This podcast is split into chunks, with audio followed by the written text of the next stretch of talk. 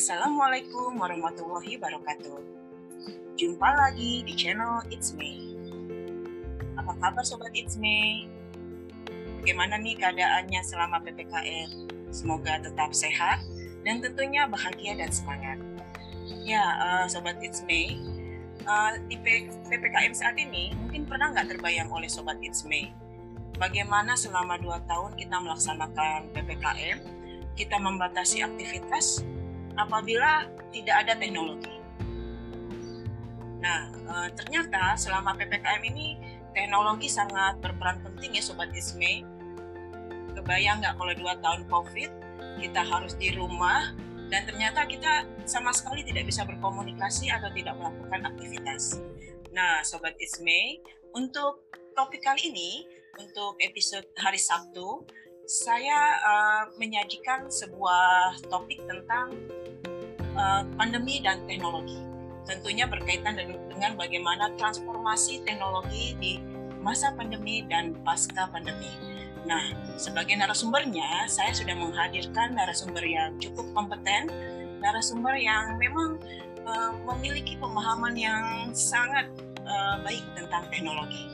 Ya, saya akan menyapa dulu uh, narasumber saya kali ini, uh, Pak Anindito. Ya, selamat pagi Pak Anindito. Apa kabarnya nih? Selamat pagi Bu Melani.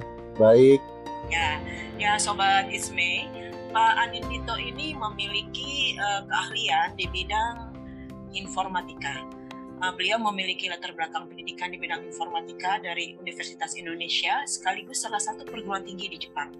Dan selain itu, saat ini Pak Anindito merupakan uh, pengajar atau dosen di Fakultas Informatika uh, Universitas Pertahanan. Jadi kebayang dong Sobat Isme, bagaimana pengalaman dan pengetahuan yang dimiliki oleh Pak Anindito. Ya, uh, Pak Anin, tadi saya sudah bikin prolog nih Pak Anin tentang bagaimana sih peranan teknologi semasa pandemi.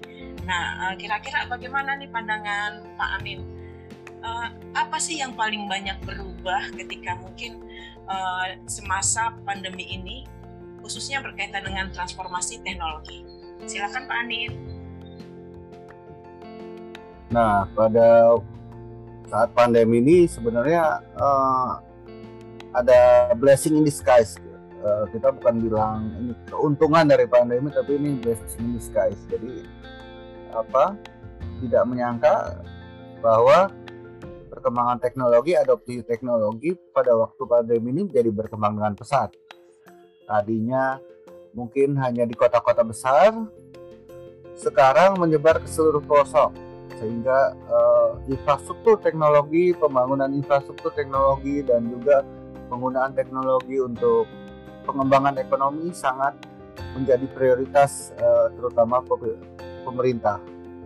Nah, ini juga sesuai dengan apa pertumbuhan ekonomi digital yang saat ini sedang dicanangkan oleh pemerintah sehingga tadinya target yang kecil diharapkan akan jauh lebih besar karena banyak terutama pada sisi UMKM sisi UMKM ini diharapkan penyumbang uh, penyum, pertumbuhan ekonomi digital sampai 600 triliun di 2024 terutama karena uh, dari segi pandemi ini sangat menunjang.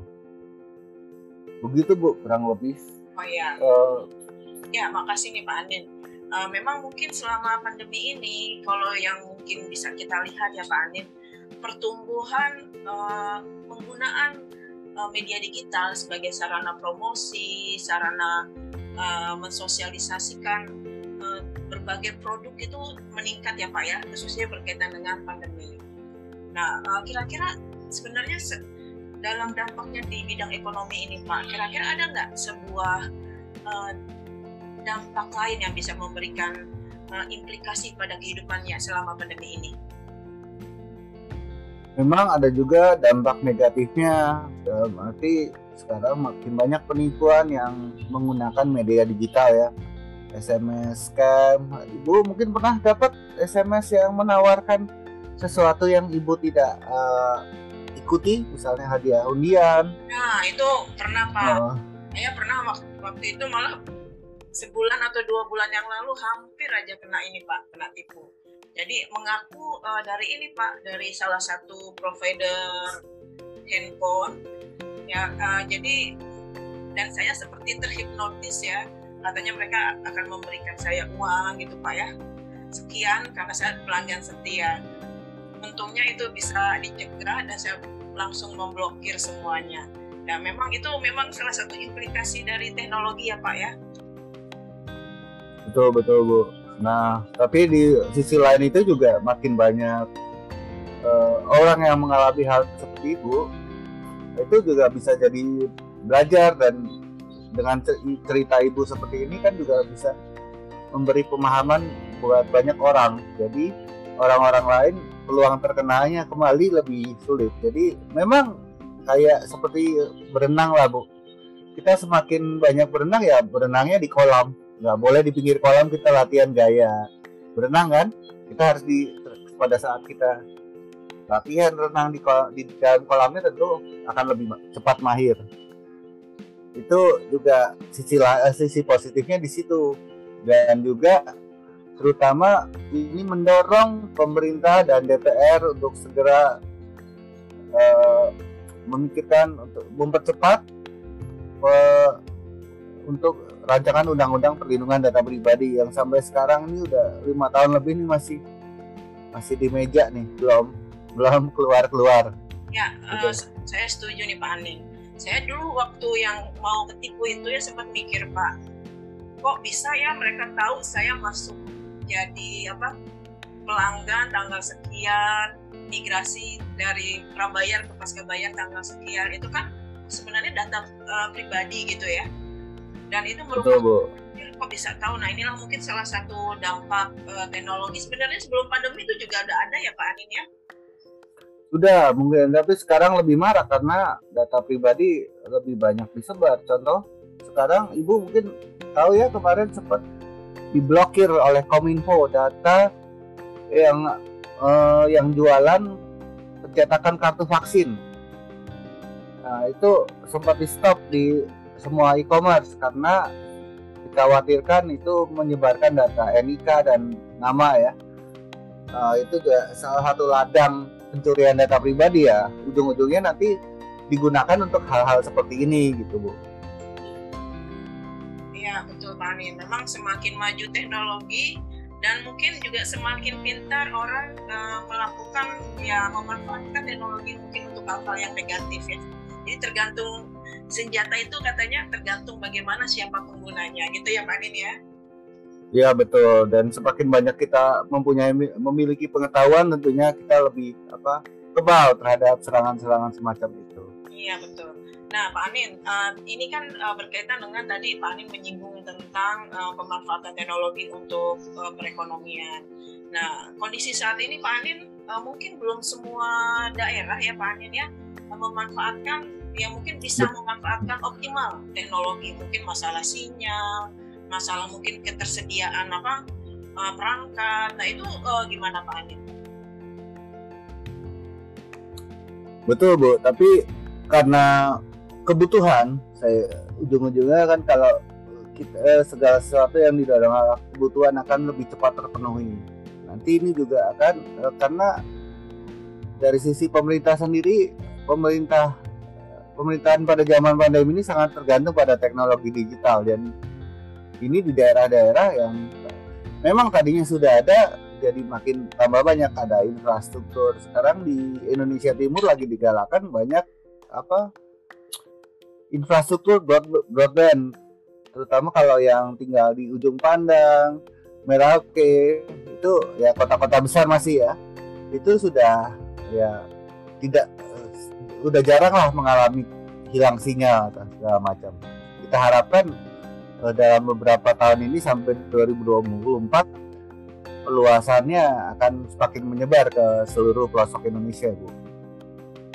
Iya, mudah-mudahan ya Pak ya, karena ya bertahap lah ya dibenahi satu persatu. Terutama kebutuhan pendidikan juga kan uh, sekarang hampir semua kegiatan sekolah, terutama daerah yang PPKM level 3 dan 4 hanya boleh melaksanakan kegiatan belajar mengajar online. Dan kalau ini infrastrukturnya tidak mendukung tentu akan sulit terlaksana. Kan begitu bu? Iya tapi ini juga kadang-kadang ya pak eh, ketika kita mungkin baca berita di media ada yang mungkin cari sinyal ya kalau mereka yang tinggal di pegunungan ya ini menjadi sebuah tantangan sepertinya pak ya untuk pembangunan infrastruktur agar masyarakat bisa uh, merasakan semuanya gitu ya pak ya ya uh, pak Ani mana Ya, silakan Bu. ya, uh, Pak Anin. Uh, ini di bidang masih di bidang ekonomi nih Pak. Uh, kan uh, pandemi ini banyak sekali ya Pak. Ya mungkin uh, beberapa perusahaan yang harus tutup dan mereka mungkin ada juga yang berfokus ke media digital sebagai promosinya. Yang mungkin Giant itu udah tutup ya. Matahari pun sekarang udah fokus ke uh, digital. Jadi sebenarnya kalau menurut Pak Anin uh, kemajuan digital ini merupakan ancaman nggak bagi perusahaan yang mungkin uh, bergerak uh, di bidang uh, retail atau mungkin di bidang ini usaha uh, ini usaha pasar tradisional? Mungkin uh, tidak ya. Selalu tidak jarang sekali bahwa suatu hal yang baru timbul akan menggantikan penuh hal yang lama yang hal-hal yang lama akan tetap ada namun mungkin porsinya akan berubah. Porsi yang digital akan lebih besar. Dan ini untuk perusahaan-perusahaan besar atau perusahaan-perusahaan yang mau menuju besar jadi pelajaran bahwa memang pasar itu selalu berubah dan mereka harus siap beradaptasi dengan kondisi pasar. Jadi eh, sebenarnya eh, bukan salah jualannya tetap bisa, paling dialihkan ke tempat lain. Nah itu manajemen perusahaan yang harus memang mampu adaptif untuk berpikir uh, investasi ke arah itu. Iya betul Pak, karena mau tidak mau usaha seperti juga kita manusia ya Pak ya harus siap menghadapi perubahan dan mungkin kita bisa beradaptasi uh, dalam perubahan itu. Ya, Pak Anin, ini kita udah ngomongin tentang pendidikan, ekonomi. Nah, sekarang mungkin saya mau uh, bertanya tentang aspek atau faktor di bidang kesehatan Pak. Sebenarnya di bidang kesehatan itu diwarnai dengan media digital juga nggak, Pak? Seperti apa, Pak? Sekarang uh, mungkin Ibu susah nggak, Bu, kalau sekarang ke dokter umum, ke rumah sakit, gitu ya. Terus uh, ada mungkin ada kesulitan sendiri, ya apalagi untuk hal-hal yang uh, kecil gitu apa-apa belum apa-apa udah disuap gitu ya dan itu juga menimbulkan biaya benar nggak bu? Iya benar Pak dan mungkin kalau kita mau ke dokter mau ke rumah sakit muncul kekhawatiran ya aduh takut terpapar atau mungkin karena interaksi ini kurang sehat dengan lingkungan yang masih ya membuat kita harus waspada seperti itu Pak.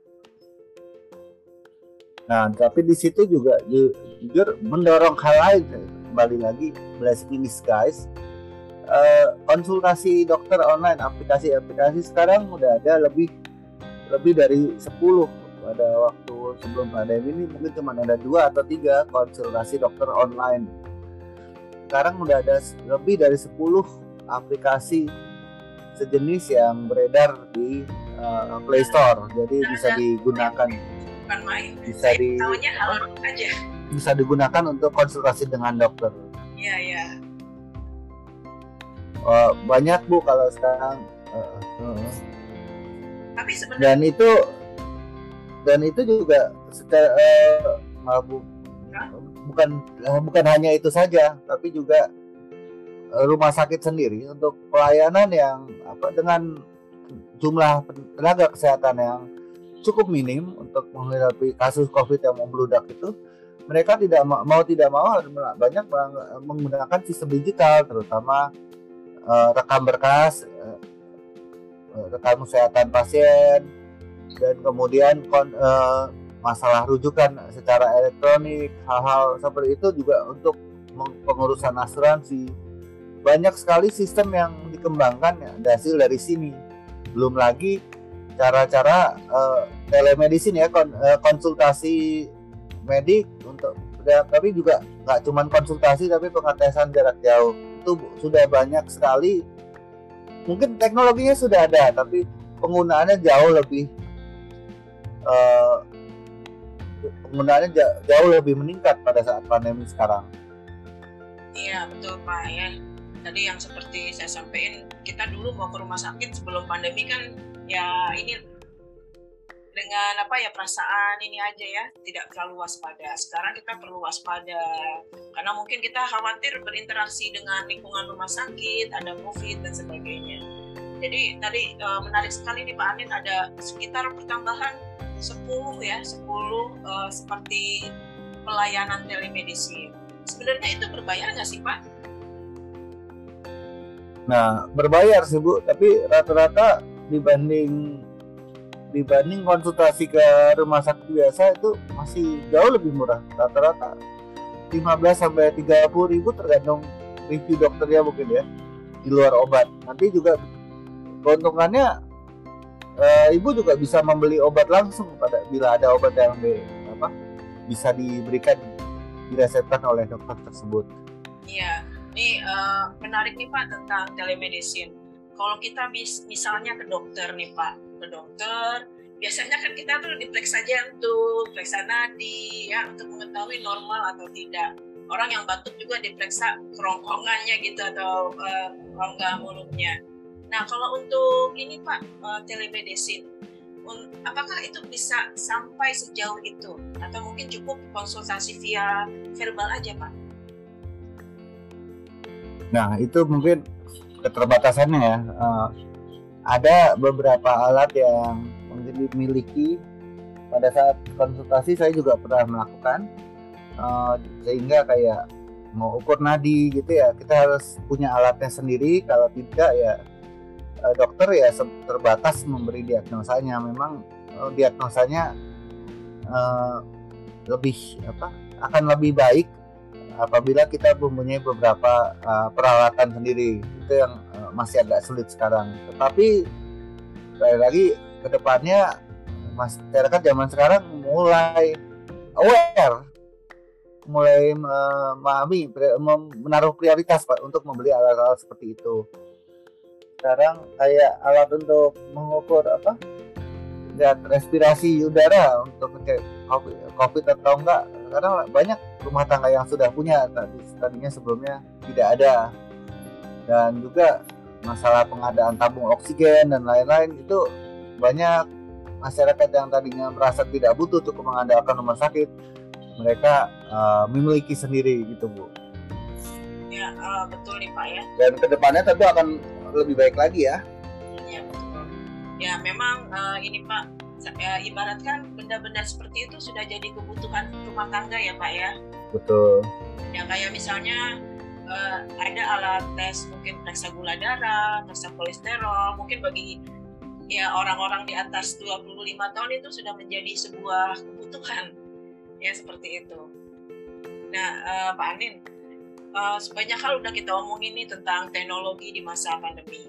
Nah, kira-kira pasca pandemi, entah uh, kapan ya, mungkin tahun depan kita semoga sudah uh, pandemi berakhir dan sudah menjadi pasca yang baik bagi Indonesia. Nah, kira-kira tahun depan gimana sih prospek uh, penggunaan teknologi itu? pasca pandemi. Gimana Pak Anin? Jadi saya kembali lagi ke awal Bu nih. Pada saat awal-awal pandemi, penggunaan teknologi untuk segala hal dimulai dari pendidikan, kesehatan dan lain-lain itu cukup membuat banyak orang apa kebingungan dan sulit adaptasi. E, itu karena apa? Karena mereka tidak biasa melakukan itu. Mereka tidak dan pada pada sifat eh, pada dasarnya manusia itu kan sulit merubah kebiasaan.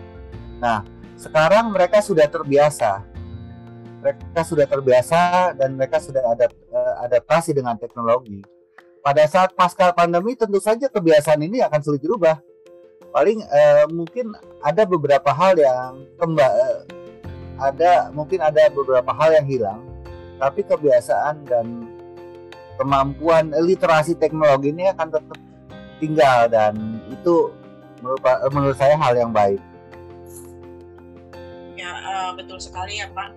uh, karena dulu waktu sebelum pandemi kita masih berpikir wah WFA ini efektif atau tidak ya rapat melalui apa uh, media digital seminar melalui media digital tapi ternyata ketika pandemi sudah berjalan dan kita bisa mengoptimalkan teknologi banyak sekali ya Pak ya webinar-webinar online yang dimanfaatkan kita para dosen, para pendidik dan mungkin profesi, profesi lainnya. Jadi sesuatu yang enggak bisa. Banyak inovasi. Ya betul. Dan banyak inovasi tentunya. Ya.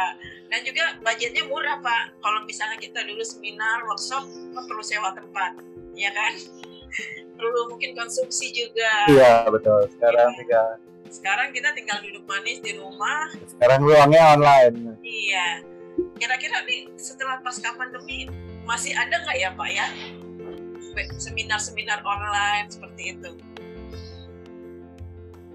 Mungkin mungkin akan tetap ada Bu, terutama untuk hal-hal yang apa ya sekiranya menjangkau masyarakat umum webinar itu sangat efektif di mana nah ini orang tidak perlu datang tapi bisa mendengar secara nasional terhadap topik webinar tertentu. Ya benar. Nah terus bagaimana nih Pak di bidang pendidikan? Karena saya dapat bocoran ada satu kampus yang mengatakan next setelah pasca pandemi uh, mereka akan memperbanyak kuliah online dibandingkan uh, perkuliahan onsite. Menurut Pak Anin gimana nih? Nah ada yang kemarin juga sebelum pandemi itu ada lagi gigi-giginya dalam teknologi pendidikan ada uh, mereka menemukan bahwa online uh, offline learning itu bisa dikombinasikan dengan online learning menjadikan blended learning. Rasa ke depannya itu merupakan hal yang banyak dicanangkan ya. Apalagi sekarang saya sudah menemukan beberapa sekolah ya, bukan belum perguruan tinggi belum, tapi sekolah TK, SD, SMP full online bu. Itu sudah sudah ada uh, dua atau tiga tempat. Uh, kebetulan Bu, uh, kita punya webinar loh ngomongin teknologi dan pendidikan ini. Oh, Nanti bukan main. Apa tuh Pak topiknya Pak? Uh, topiknya tentu saja uh, transformasi tinggi. Pada saat pandemi ini kita akan bikin seminar itu tanggal 25 Agustus 2021 dengan empat narasumber. Mudah-mudahan uh, nanti pada banyak yang nonton ya Bu. Ya, ya keren tuh Pak. Uh, kira-kira siapa aja tuh narasumbernya? Mungkin latar belakangnya, pasti kan mungkin Sobat It's Me mau tahu dong. Ini adalah ARCI Bu. ARCI itu Asosiasi Peneliti di bidang uh, lintas bidang. Jadi bidangnya itu ada arti itu dari singkatannya komunikasi eh, human humanity ilmu informatika dan uh, teknik ya, engineering bu banyak bidang ya pak iya bidang ya oke okay. jadi uh, kita uh, banyak peneliti lintas bidang di sini dan kita webinar kita topiknya memang lintas bidang jadi judulnya sendiri transformasi digital pasca pandemi. Nanti kita ngomongin ke depannya gimana. Ada Pak Riri Satria itu pengajar di UI, hasil Fakultas Ilmu Komputer UI. Beliau juga punya konsultan firm sendiri dan beliau sangat sering diajak eh, memberi konsultasi kepada perusahaan untuk eh, melakukan transformasi digital eh, bahkan sebelum pandemi. Kemudian ada Bapak Daniel Kartawiguna, itu beliau adalah kepala project management di Siemens, Bu. Siemens Healthineers itu perusahaan penyedia alat-alat kesehatan. Jadi kalau nanti dari segi kesehatan beliau yang banyak banyak bisa mengulik nih. Kemudian ada Ibu Sri Savitri, beliau ini Deputy Vice President di Telkom. Jadi kalau dari, tadi dari infrastruktur teknologi nanti beliau bisa banyak memberi masukan bagaimana pengalaman Telkom dalam menghadapi transformasi digital yang sedang berlaku sekarang.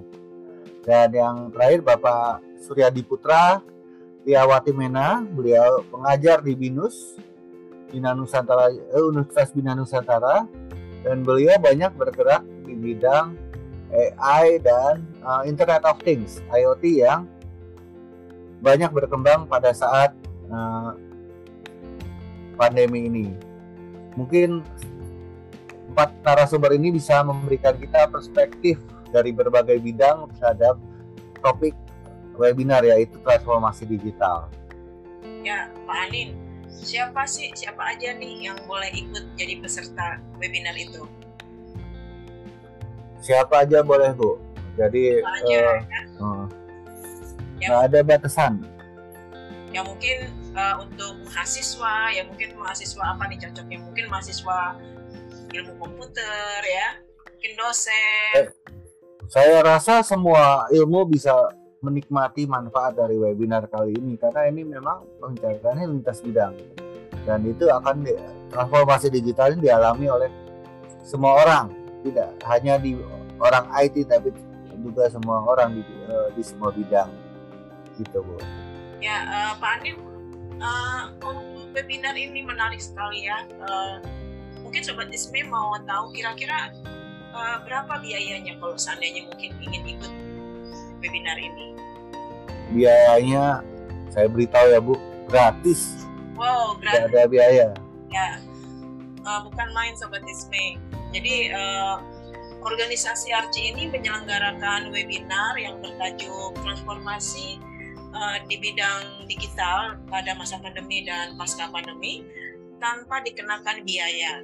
Nah, sobat Isme yang mungkin ingin uh, mengetahui lebih banyak tentang webinar tersebut, uh, silakan mungkin uh, join dan mendaftar. Nanti juga kira-kira bisa dapat sertifikat nggak tuh, Pak Anin?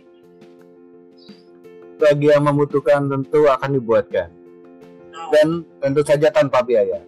Nah, bukan main ya. Jadi uh, Sobat Isme uh, banyak keuntungan kalau seandainya mungkin Sobat Isme mau join kegiatan ini ya uh, bisa dapat ilmu yang bermanfaat lintas bidang dan sekaligus uh, mendapat sertifikat ya. Dan mungkin yang terakhir memanfaatkan PPKM ini dengan uh, baik positif karena bisa menggali ilmu lagi. Ya, uh, Pak Adit di akhir percakapan kita, saya memberi kesempatan kepada Pak Anin.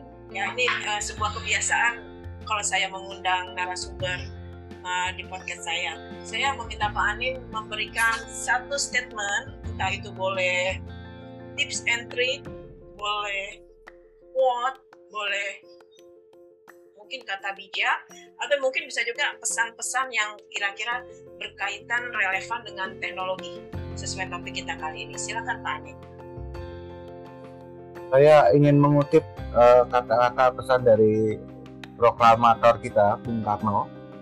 Jadi eh, buat rekan-rekan yang eh, belajar gitu, jangan belajar tuh jangan hanya sesuai kebutuhan.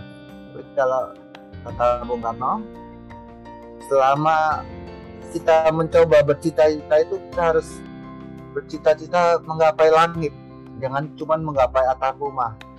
Kenapa kalau kita jatuh dan tidak mampu menggapai langit, kita masih jatuhnya di awan, bukan jatuh di lantai. Begitu Bu, mungkin Eh, bukan main ya Sobat Isme, tapi eh, pesan dari Pak Anin mungkin ibaratkan kalau kita ingin bermimpi dan atau ibaratkan kita belajar, belajarlah terus ya.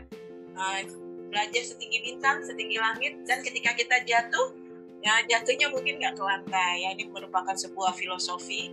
Juga kalau apa pun kalau yang harus kita lakukan mungkin bisa saja kita mengalami uh, jatuh. Tapi itu pasti merupakan jatuh dalam sebuah proses ya uh, sobat Isme uh, mungkin terakhir Pak Andin saya lupa tadi nih.